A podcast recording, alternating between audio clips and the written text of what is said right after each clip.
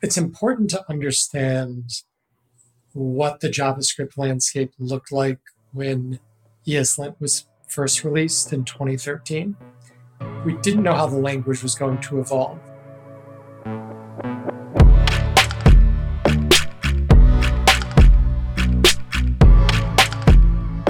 Hi there, and welcome to PodRocket. I'm your host, Paul, and today we're joined with Nicholas Zakas. Nicholas is the creator of ESLint, and he is joining us to talk about some of the new updates that are coming out and for us to just riff about the ethos of linting and why we do it. Welcome to the podcast, Nicholas.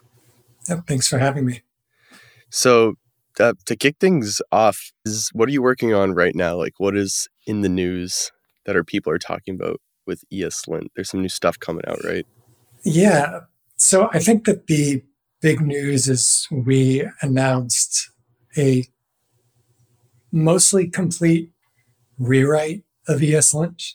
ESLint has been around for nine years. Next year it will be 10 years old. And we just came to the conclusion that we have gone about as far as we can go with the current architecture and really need to start rethinking about what ESLint should look like so it will still be around in another 10 years. Exciting. So, kind of feel like you're reaching a plateau with the current architecture of ESLint and you know how you can spread your wings with that. You, you're saying we, and I'm assuming that's you and the folks that are contributing to the project. But in, you know, you are the creator. So, how did you begin on this journey? Almost 10 years now. You said 10 years old for ESLint. So 10 years ago, what happened? Yeah. So I was at work and we had a bug report from a customer that said nothing is working in the web app. And when we finally dug into it, what had happened was they were using Internet Explorer, I think it was six or seven, and the IT department had turned off ActiveX objects just for the entire network. Everybody that was using Internet Explorer at that company, they couldn't load any page that was using any ActiveX object, which isn't a big deal, or I guess wasn't a big deal, except that the built in XML HTTP request object was implemented as an ActiveX object in that version of Internet Explorer. So that automatically meant all of the requests that we were trying to make back to the server weren't working. Now, why didn't we know about this? Because it seemed like a big deal. Well, it turned out that we did, and we had run to this problem before and had actually created a Flash based alternative that would still work in those situations. And that Flash based alternative was behind a specific API that we wrote that everybody should be using whenever they wanted to make those requests back to the server. However, there was an engineer who was not aware of that.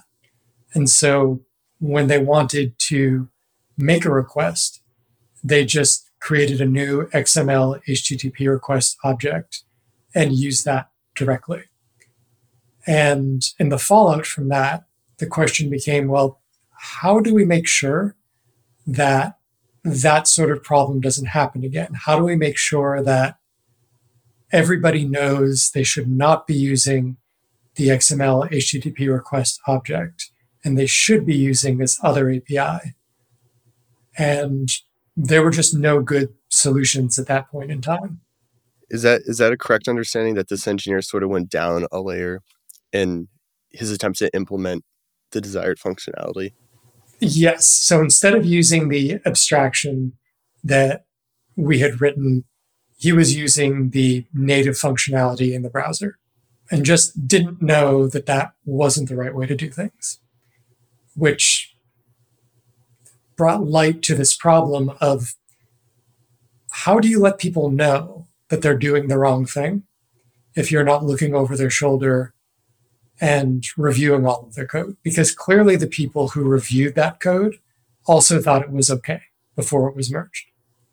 So we had this problem of some people know that this API exists and should be used instead of a native object. Some people don't. And aside from sending out an email, what can we do to solve that problem? And there was no good solution at the time. The best thing we could come up with was doing a regular expression check on JavaScript code when it was being committed. But the problem with regular expressions is that it's not going to check just the code. It will also check any comments or any strings or there are just a lot of false positives that it could come up with. And so that started me down this path of, you know, what we really need is a way to parse the JavaScript code and then look at the structure of that code and try to find XML HTTP request where it's being used as a, a value in a variable. And that started me down this path of okay, what do I actually need in order to make that happen? Well, I need a parser.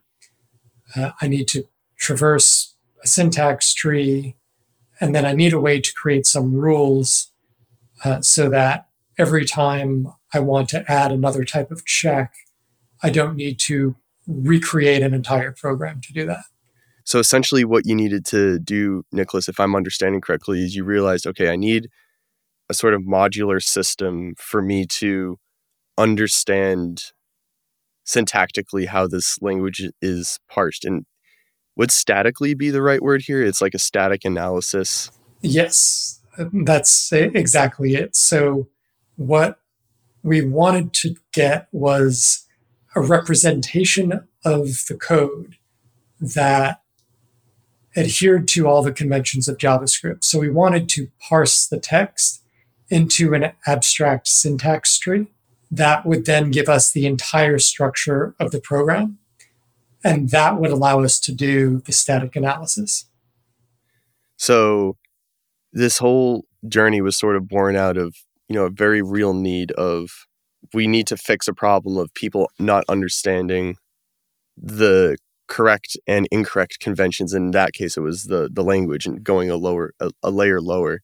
And you're able to to fix those types of problems through static analysis in, in this modular system. And I mean, right now, I'm sure a lot of people listening to this as well can probably agree that ESLint does every everything that I've ever needed it to do. So that I know of, right? At least. And it sounds like once you've kind of cracked that initial cookie about like, oh, let's make a modular system, let's make an abstract syntax tree, let's use this to sort of fix these errors and fill these gaps. What is urging you to sort of make a rewrite and to want those wings to be spread further? What don't maybe people know about that's coming out that wanted you to expand the current functionalities of ESLint? Yeah, so I think it's important to understand what the JavaScript landscape looked like when ESLint was first released in 2013. Because at that point in time, we were pre ECMAScript 6, right? That hadn't been released yet. So mostly people were writing their JavaScript code in CommonJS format in order to run in Node. And then a lot of tools existed around CommonJS format to help you like bundle your code and ship it to the browser as well. Uh, so we had Node, we had CommonJS, we had no ES6. And at that point in time, we actually didn't know what the future of JavaScript as a language was really going to look like. ES6 took a really long time before it finally was standardized and finalized. And we didn't know going forward whether that was going to be the end of JavaScript, whether it was going to take another like four years before we got another version of JavaScript. We didn't know how the language was going to evolve. So when ESLint was created, I kind of hedged my bets on that. which is where the ECMA version option came from. So you could say, oh, I'm writing in ECMAScript 5, or I'm writing in ECMAScript 6. And we didn't realize at the time that we would start doing annual releases of JavaScript. And so we're in this situation now where every time a new version of JavaScript is released, you have to go into your config and say, okay, give me the next version, give me the next version. So we've been slowly trying to chip away at that problem because that seems like a pain to need to do that because generally people always want to use the most recent version. So there really doesn't seem to be a great need to force people to increment that number every year because you know node is being updated browsers are being updated. They're just going to the next version automatically. So we started making changes to make that easier. So now you can say like ecma version latest and that will always just pick up the latest version that eslint has uh, built in and you don't need to worry about changing that every year. And then the other thing is now a lot more code is being written in ECMAScript modules just from the start. So we recently made a change with our new config system so that we assume ECMAScript modules from the start. We assume you want the latest version of JavaScript from the start. And we were able to make that change in an incremental way, even though it required us creating a new config system that we are now going to be swapping out the old config system for. As part of that effort of creating that new config system, I got the opportunity to look at a lot of the guts of ESLint and just found a lot of problems and a lot of things that were difficult to work around. Like there have been a lot of requests, especially over the past couple of years, to make ESLint more asynchronous. And these requests are coming from people who are developing plugins because they want to do different things in their rules or in their parsers.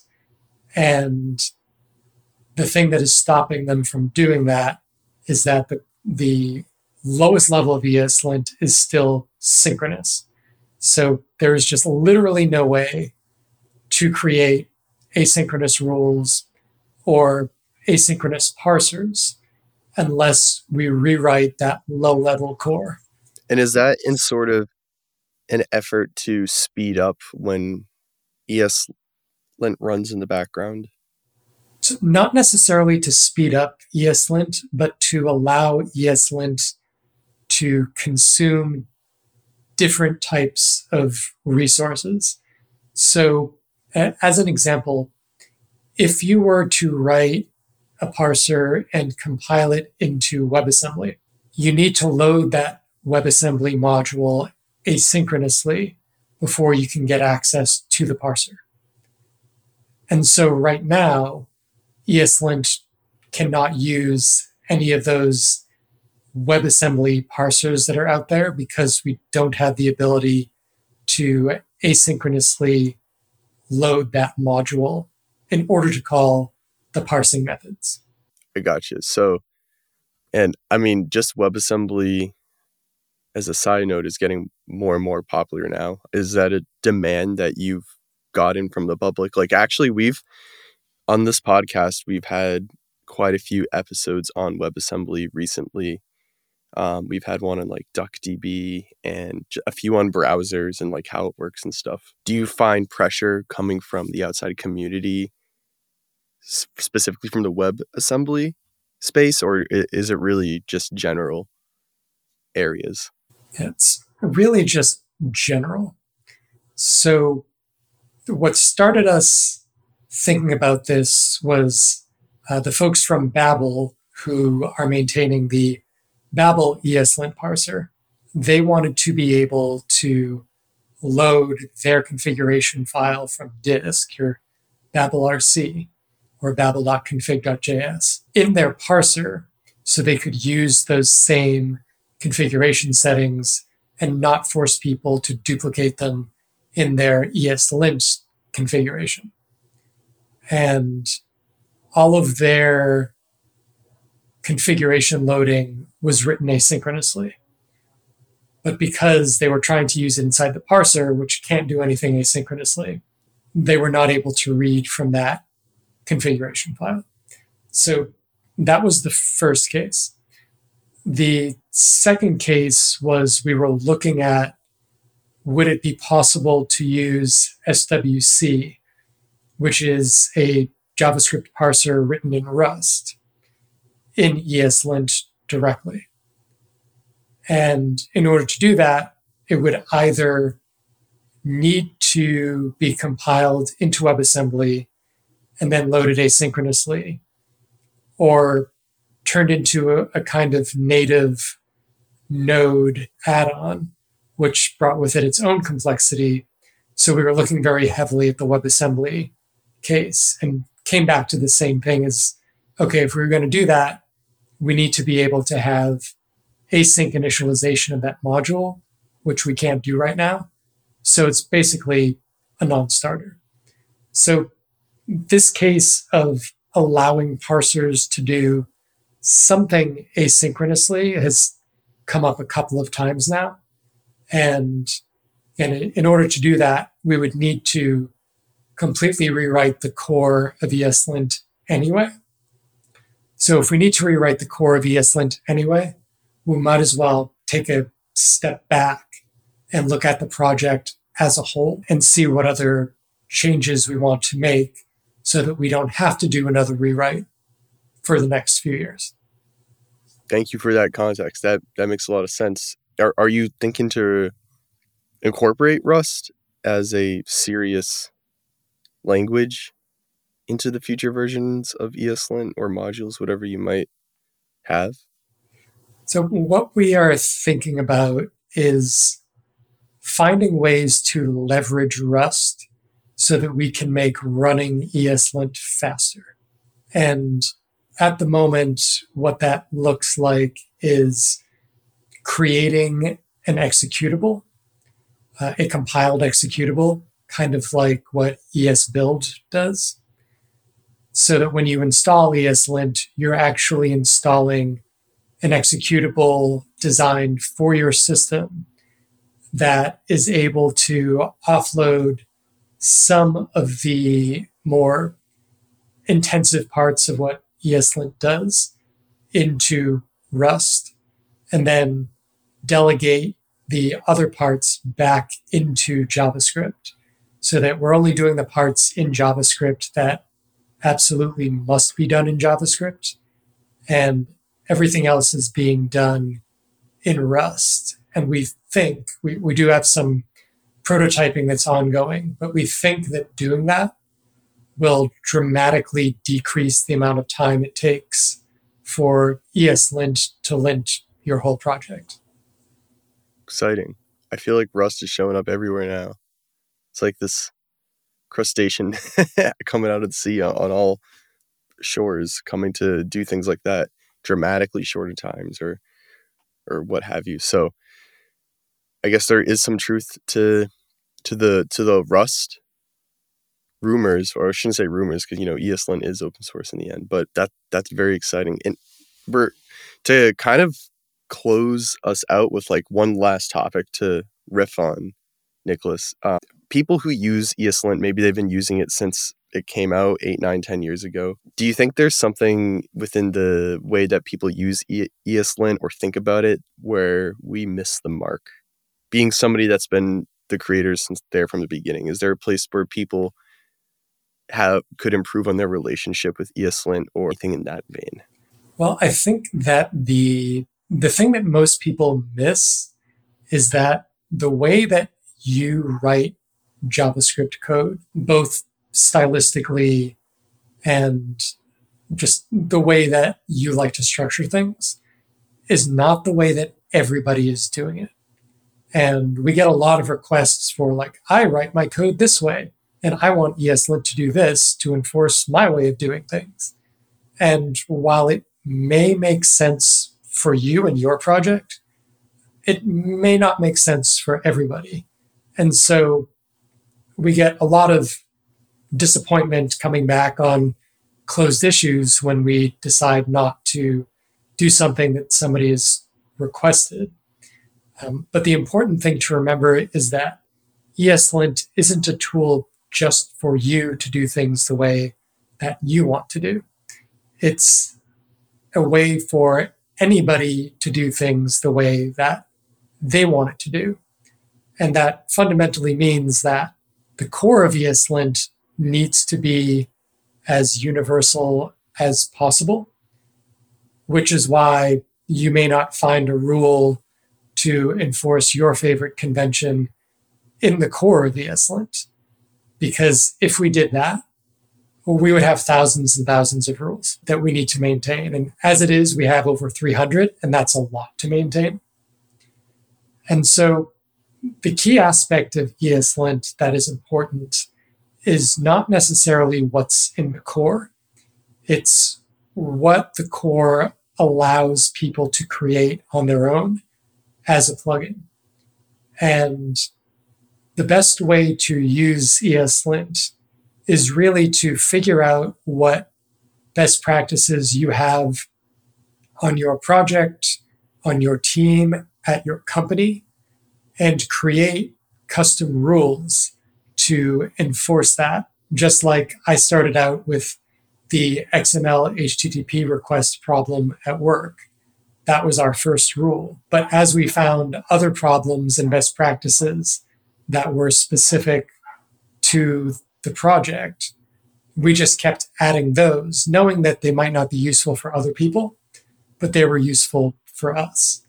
And I really and truly believe that this ability to extend ESLint with plugins and custom rules and custom parsers, that's really the strength of the project. And as long as that remains intact, there's no reason that ESLint shouldn't be able to continue helping you write better code for the foreseeable future. What a great closeout. So, I mean, correct me if I'm wrong here, but my, my big takeaway from that is use it as a framework. Use, like, look at ESLint as a tool that is to be extended and, you know, run with it if there's stuff you want to do with your team to really true up the way you write code. Yep, exactly. And uh, I I used to jokingly say at the uh, in the early years of ESLint that I envisioned ESLint not as a program for people to run, but as a framework for you to create the linter that you want. That that should be like on a uh, on a on a t-shirt somewhere. It's, it's a that's a short and sweet kind of like hoorah summary for ESLint. Well, Nicholas, thank you for your time coming on and talking to the people about the you know your wonderful creation you've gifted to the world and and the new development that we're going to be seeing coming out. Do you want to leave us with a social or do you have a blog anywhere if people want to find out what you're doing or if, not you in particular the ESLint community? Yeah. Well, you can find uh, ESLint at eslint.org. You can find all of our relevant socials hub and all of that directly off of eslint.org. Me personally, I'm at humanwhocodes.com. I'm Slicknet on Twitter, and I'm fosstodon.org on Mastodon. Awesome. Well, thanks again, Nicholas, and good luck to you and the community. We're going to be excited to see what you guys have coming.